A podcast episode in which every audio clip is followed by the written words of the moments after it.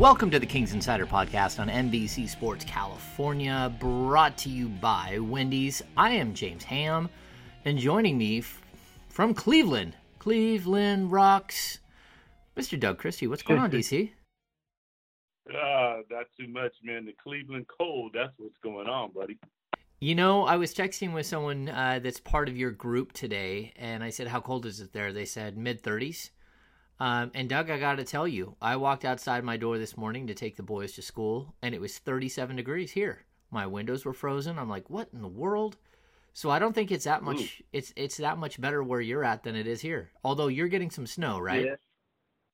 Yes, I am getting snow flurries and slush and wetness. So yeah, it uh, it, it is chilly. Now yours heats up a little bit. Uh, ours not so much. But hey, listen, cold is cold, my friend. That's right. Well, you- you're a guy who spent time in New York and a guy who spent time in uh, in Toronto, so you know the cold, right?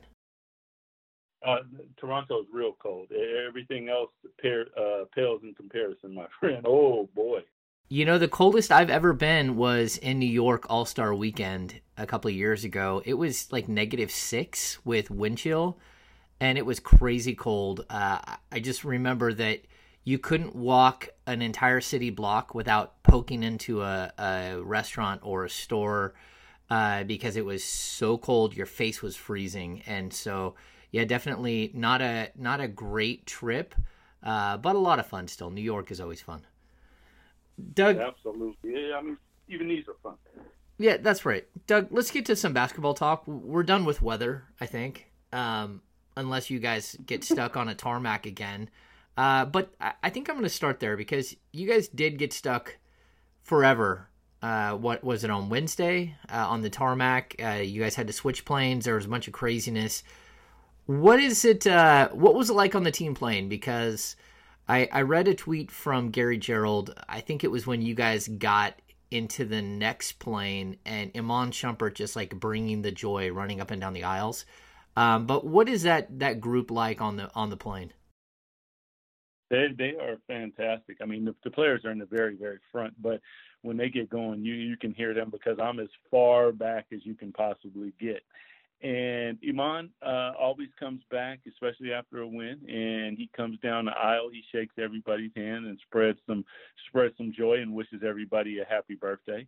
And those are the type of things that this group you can see. There's a synergy with them all. There's a togetherness and all for one, one for all type of mentality that um, I haven't been around since I played. To be honest with you, when I was a Sacramento King, those are the type of things that we had fun, we enjoyed. Instead of going, oh man, we on this plane, this is terrible. We would find a way to make it doable, workable. We're all in it together, and that's that's what I see out of this group. You can hear them up there laughing and enjoying themselves, and it's really good to see. You know, Doug, I've said it countless times. This is a very, very good group of young guys, and being around them, it's just a totally different vibe than any other team that I've covered in my nine years in Sacramento. Uh, for me, you just walk in, they're all on their phones, showing each other stuff, laughing, having a good time, messing with each other, joking. Uh, Iman again is a guy who brings like just a very, very different vibe and but I, I don't want to put it all on Iman like he's this guy who's who's running the whole locker room and that it's his team and that he's he's changing the culture single handedly. To me, it really does feel like it's a group effort, and there's something that De'Aaron Fox. There's two things that he does, which which I kind of enjoy. Anytime someone asks him about the front office slash coaching controversy, uh, he just literally just blows it off and says, "Hey, man, I'm I'm just here to play basketball. I, I don't have anything to say about any of that stuff. It's it has nothing to do with me." Uh, but the other thing that he says is, anytime someone says, "You know, you guys have been out of the playoffs for so many years, and you know, you know, how much you want to break that streak. And he looks at people and he says, Well, I've only been here for a year and a half, so I don't know anything about all those other years. All I know is that I don't want to lose and I want to win and I want us, this young group, who none of us are part of what's happened here over the course of the last 12 years. Uh, we're just like a small, we've only been here for a small amount of time and and we don't really even care about that stuff. That's that's other stuff that doesn't mean anything to us because while it's the king's history, it has n- nothing to do with what who and what we are moving forward. And to me, it's a really strange approach, but I actually enjoy it greatly because it does show that his focus is on winning and becoming, you know, the next big thing and not worrying about all of this baggage that comes with being part of the king sometimes. And I, I don't know, have you seen things like that from him and the other guys? You know, it's uh, there's a lot there, Ham. And, and one thing I, I want to, you know, whatever people want to say, want to give credit to what I consider the genius of Vlade Divac, who played with me and we played here. And a lot of the things that I hear you say, Ham, bring me back to the time when I was here and I played, the vibe, the environment. When we got here, the Kings had not been good. They they hadn't been good really since they had been came from uh, Kansas City. But we didn't take that baggage. And that's why I say many times that you'll make people and the narrative will change when you start smacking people around. And I and I love De'Aaron's uh, his mindset is w- why are we bringing that luggage along with us? This is us. This is where we are right now and that was that was our mentality. And I think that a, a lot of times, um, how a team is created and the leadership, uh, it, it, goes into your team. And as I look at De'Aaron Fox as a leader, because ultimately he is learning how to be that leader, definitely when the ball is in his hands and more vocally um, as he goes forward. I think that vibe that you're speaking is something that permeates through the whole team. And I think that they follow his lead in that way and they understand that this is a new day. It has nothing to do with 12 years and all these different things since the last time the Kings were really good. This is us. This is where we are now. And we're going to go out here and we're going to deal with it. And we're going to deal with people and opponents head on. And I think that that's why you're seeing some of the success. No one really truly believed. But guess what, Ham? They believed. And really, that's all that counts. I think that's 100% accurate, Doug. They believe that they are good and that they can win, and they really don't care what anyone else thinks. They're not into the numbers, they're not into the history. Uh, I, you know, I've brought this up a couple of times here. On this season, today, the, the Kings are favored to beat the Cleveland Cavaliers. It's the third game all season long that the Kings are favored to win a game. I mean, to me, that tells you that no one believes outside of Sacramento that, or maybe Vegas does believe, but Vegas is taking an approach that we're just going to keep betting against the Kings and let people pile on and take their money. So, I mean, there's dynamics in play here where people walk up to a betting, uh, a, a you know, a betting area and they say, "Look, I'm going to put money that the Kings will lose tonight because the Kings always lose. They're they're playing the odds historically, um, and maybe that's what yeah. what's going on." But in all honesty, the fact that Vegas, which is not usually far off on these things, even tonight they have the Kings only favored by two and a half against a team that has five wins on the season. Uh, it, to me, it, it really does speak volumes about the narrative outside of Sacramento still hasn't changed. What do they have to do, I guess, to change that narrative, Doug? You know, they have to continue with the the identity that they found, and that's the offensive go after it identity. And what needs to continue to improve is the four minutes of defense when it counts that have that has won them ball games numerous times where they can buckle down and get stops. That needs to begin to expand to four minutes, to 10 minutes, to 16 minutes, to 30 minutes, to 40 minutes, and hopefully a whole game. I mean, and I know a whole game when you say that, that's kind of out in the air because the game is about mistakes and you make mistakes. But you understand what what I'm trying to say mm-hmm. to where uh, Willie Cauley Stein comes in with a locked in mentality that he did in Phoenix. Phoenix isn't a good team. DeAndre Ayton is a decent player, but he couldn't even catch the, the ball because Willie using his length, size, and athleticism, the things that he needs to do on a night to night basis. De'Aaron Fox locking in on the ball, Frank Mason coming in off the bench and setting the defensive tone full court. These are things that the Kings, they're doing it. And I'm not saying that they're not doing it. Willie's doing it but it needs to now begin to expand for a longer period of time, paired with the offensive identity that the Kings have begin to establish. Listen, you said earlier that that they are uh, that they think they're a good team. I'm here to tell you, actually, him, they are a good team. They they really are, and I, I don't think that this is happening by accident. Now, it, it, we're far enough in it to see. Now, are we going to have nights where it goes up and down? Yeah, you're going to have that because that's the nature of the NBA. But on any given night, this team can beat the team that is across from them. And if they continue to beat the teams that they're supposed to beat, that's the first sign of a good team. And this is another opportunity with the uh, Cleveland Cavaliers. You know, you brought up the four minutes. The four minutes thing stuck in my head because uh, I think there's a misconception about when that four minutes has to happen. You know, typically you want that last four minutes of the game to be where you lock in and you shut people down and you get consecutive stops. But I think the way that the Kings are constructed and the style of play, it lends itself to a different idea as well. It's that that four minutes can be the first four minutes of the game, like it was against Phoenix, where Willie Cauley Stein just looked like a defensive genius, stealing every ball around him and just doing amazing things.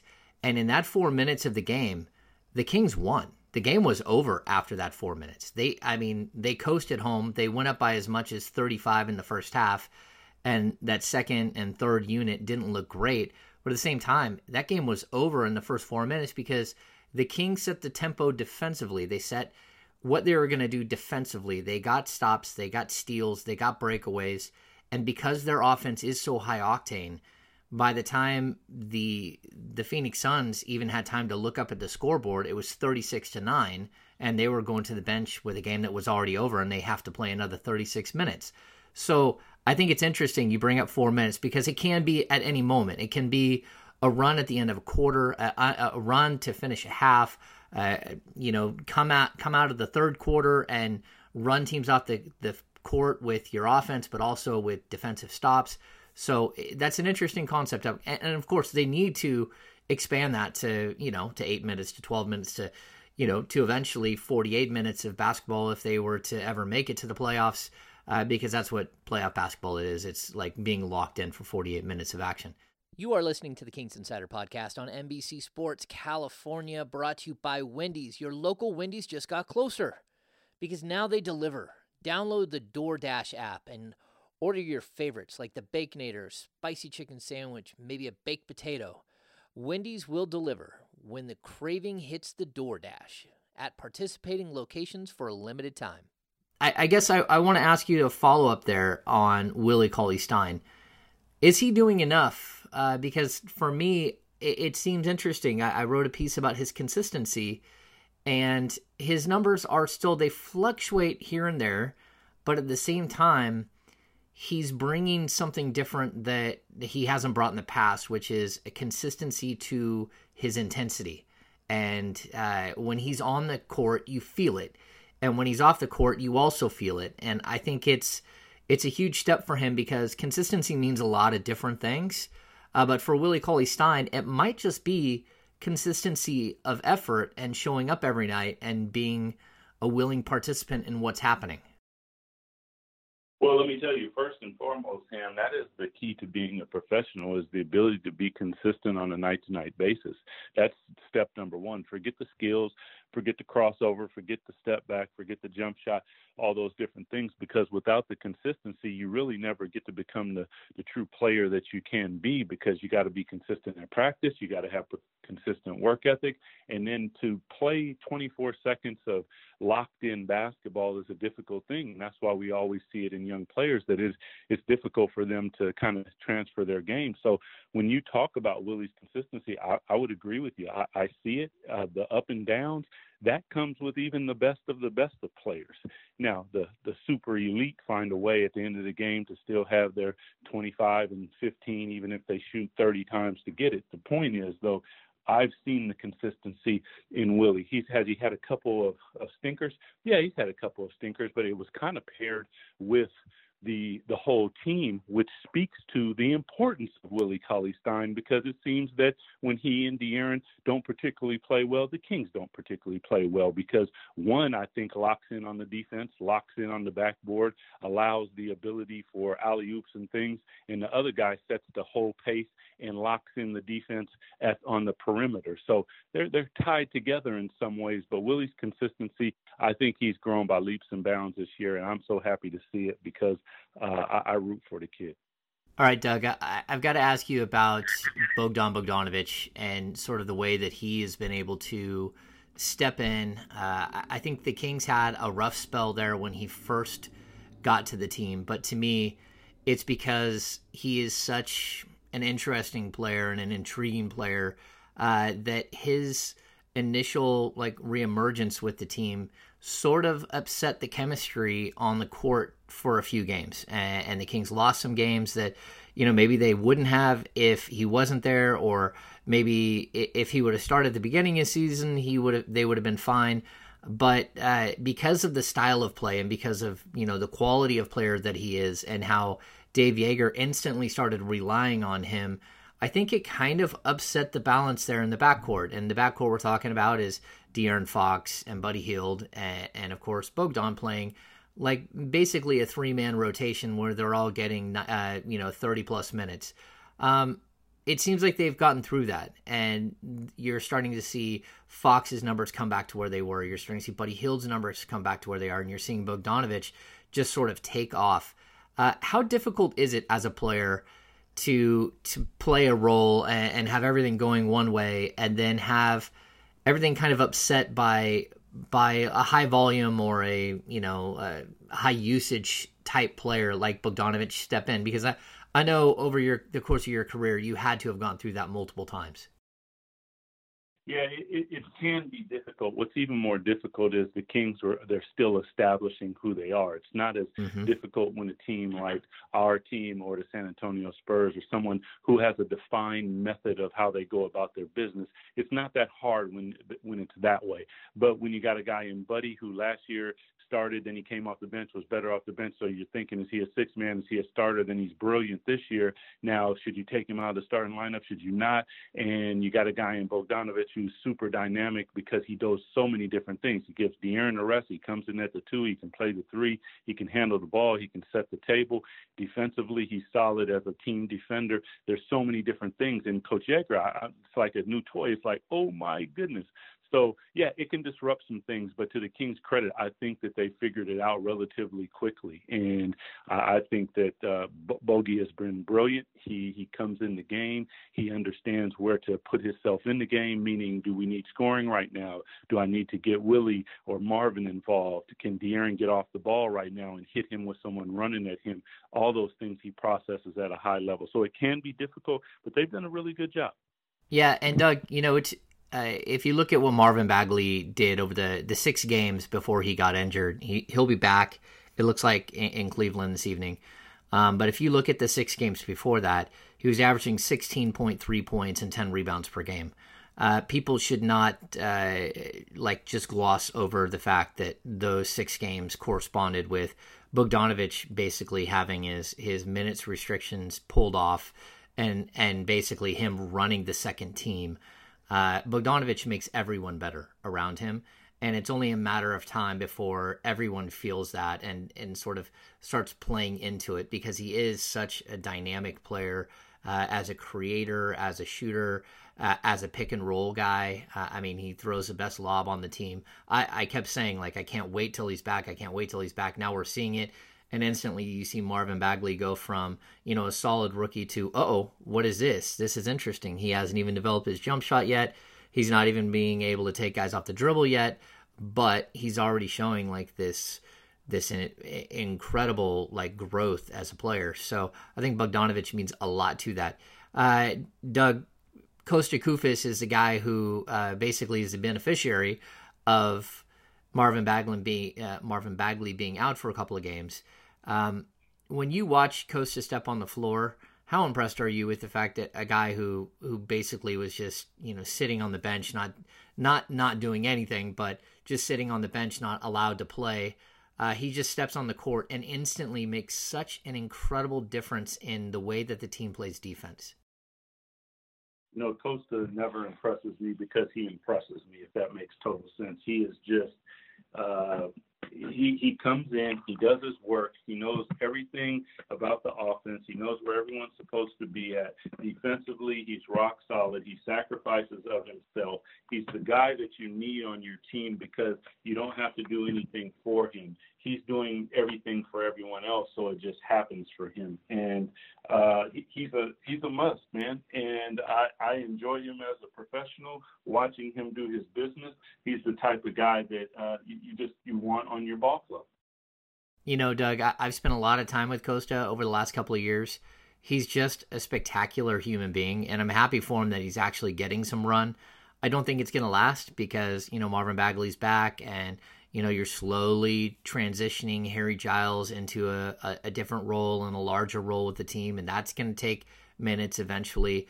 Uh, but I, I, think when you look at the month of December, once you get through this this road trip where there are a lot of winnable games, uh, this schedule gets much more difficult. And having a guy like Kosta Koufos to go up against, you know, Steven Adams when you play uh, when you play OKC, or you know, again the, Pelicans, you, you're going up against you know, some great players with the Pelicans on the front line. It's nice to have that asset on the bench, even if he's not playing a lot. Uh, and the other thing is, he just takes it all in stride. He understands what it is that's going on here. He understands that it's a youth movement. Uh, trust me, folks, the guy, you know, throughout his career has never missed games due to injury. Uh, he's not, if it were a playoff game, if it was anything else, these injuries that he's sitting with, he wouldn't be sitting with. Oh yeah, yeah. He's a guy that that gets out there and plays, and uh, he's doing what the team is asking of him, and he's being, uh, you know, a pros pro about it. Um, you're not going to hear him complain or anything else. So, I just want to tip my hat to Kosta on that on that side. Uh, now, Doug, I I just want to hit you before we get out uh, get out of here. This last thing. Um, you know, we haven't done a pod since the uh, since the Brandon Williams, uh, Dave Joerger, sort of the shakeup and the the craziness there that ensued. Um, are the Kings past that? Do you feel like they're past it and they're moving forward, or do you think this is one of those situations that could just pop up, uh, you know, again here and there throughout the season? I think ultimately, until whatever is going to be decided is is decided, to, it, it probably has the ability to do that. But I, I think that the Kings are past it. I mean, no one. Uh, I haven't heard talking about it. This is something that I think is more of a national media type of thing to, you know, look at the Kings and and not that they ha- don't have any fault in it, but th- this is something that is like, oh, here we go again, and and all these different things. I, I think ultimately it's something that um, will have to, you know, one way or the other, they'll have to figure it out. Maybe they already have, and that's why we aren't hearing that much about it. But I, I don't hear about it, and that's good because being around the guys, it is a it's a breath of fresh air, and it, that's the mindset that they have. It's awesome because business is done on the court. I understand there are other things that go on in professional sports. That's part of it, but to see these guys do their job and not really worry about that is fantastic. I, I like it as well. I think the the players are ignoring it, and to be honest with you, I think Dave Joerger is doing a great job on the court. I think he's got the team going in the right direction. And Doug, I've said this before: when the coach loses the room, that's when he has to go. Up until that point, you gotta you gotta figure out how to get along. If if you're winning and the players are still right with the coach, then you need to back off and and let the coach do his job and and you know basically feed him the right style of players. And I think again I've talked about this I think there's a moment here where the Kings need to transition from a team that's willing to take on cap space to to get an asset like a draft pick. Uh, there's a there's a moment here where they need to actually become buyers, and and I think we're at that moment. We're really close to that moment where they need to the front office needs to do what they do to go out and get the right player to fit in to help this team take another step forward. uh, a long term fix, something that that's meaningful to the club. And so I, I want these two sides to figure out what the issue is because, you know, I, I think the Vlade's provided a lot of talent and I think Dave is doing a great thing with that talent. I think they need more talent, and I think everyone knows that. Uh, but they need to be on the same page about what that talent means and what it looks like and what it feels like. And if they're not, uh, then I, really do think that you know this is it, it's not a good way to do business, and it's not a successful way to do business. So I'm hoping they work all of that out. Does that make sense? I, I yeah, it, it totally does because I think that is, I agree with you, put together a fantastic roster. I know a lot of people had a lot to say about it, but the success is the success for a reason. And Coach Joerger, I agree with you, is doing one hell of a job. When you look at the way that these guys play for him, that speaks volumes to him and his coaching and the things that he is doing. And uh, I'll be the first to say, well done, sir. Yep. Can't we all just get along, Doug? Can't we all just get along? All right. Look at you. that's going to do it for this edition of the the Kings Insider podcast. Doug, thanks so much for joining me from the road. Uh, we've got to do this every week, and to be honest with you, the schedule has just been brutal for Doug and I both, and, and, getting together and doing these things is not easy. So, Doug, thanks for hopping on with me, uh, and, and we'll talk. We'll talk very soon. You got it, big man. Have a good one. All right, that's going to do it for this edition of the Kings Insider podcast, brought to you by Wendy's. We'll see you next week. You've been listening to the Kings Insider podcast brought to you by Wendy's. If you haven't already, please visit Apple Podcasts or Google Play to subscribe. And if you like our podcast, give us a rating and a review. We would really appreciate it. You can follow us on Instagram, Twitter, and Facebook at NBCS Authentic. We'll be back next week with Doug Christie and another great guest. Thanks for tuning in, Kings fans. We'll see you very soon.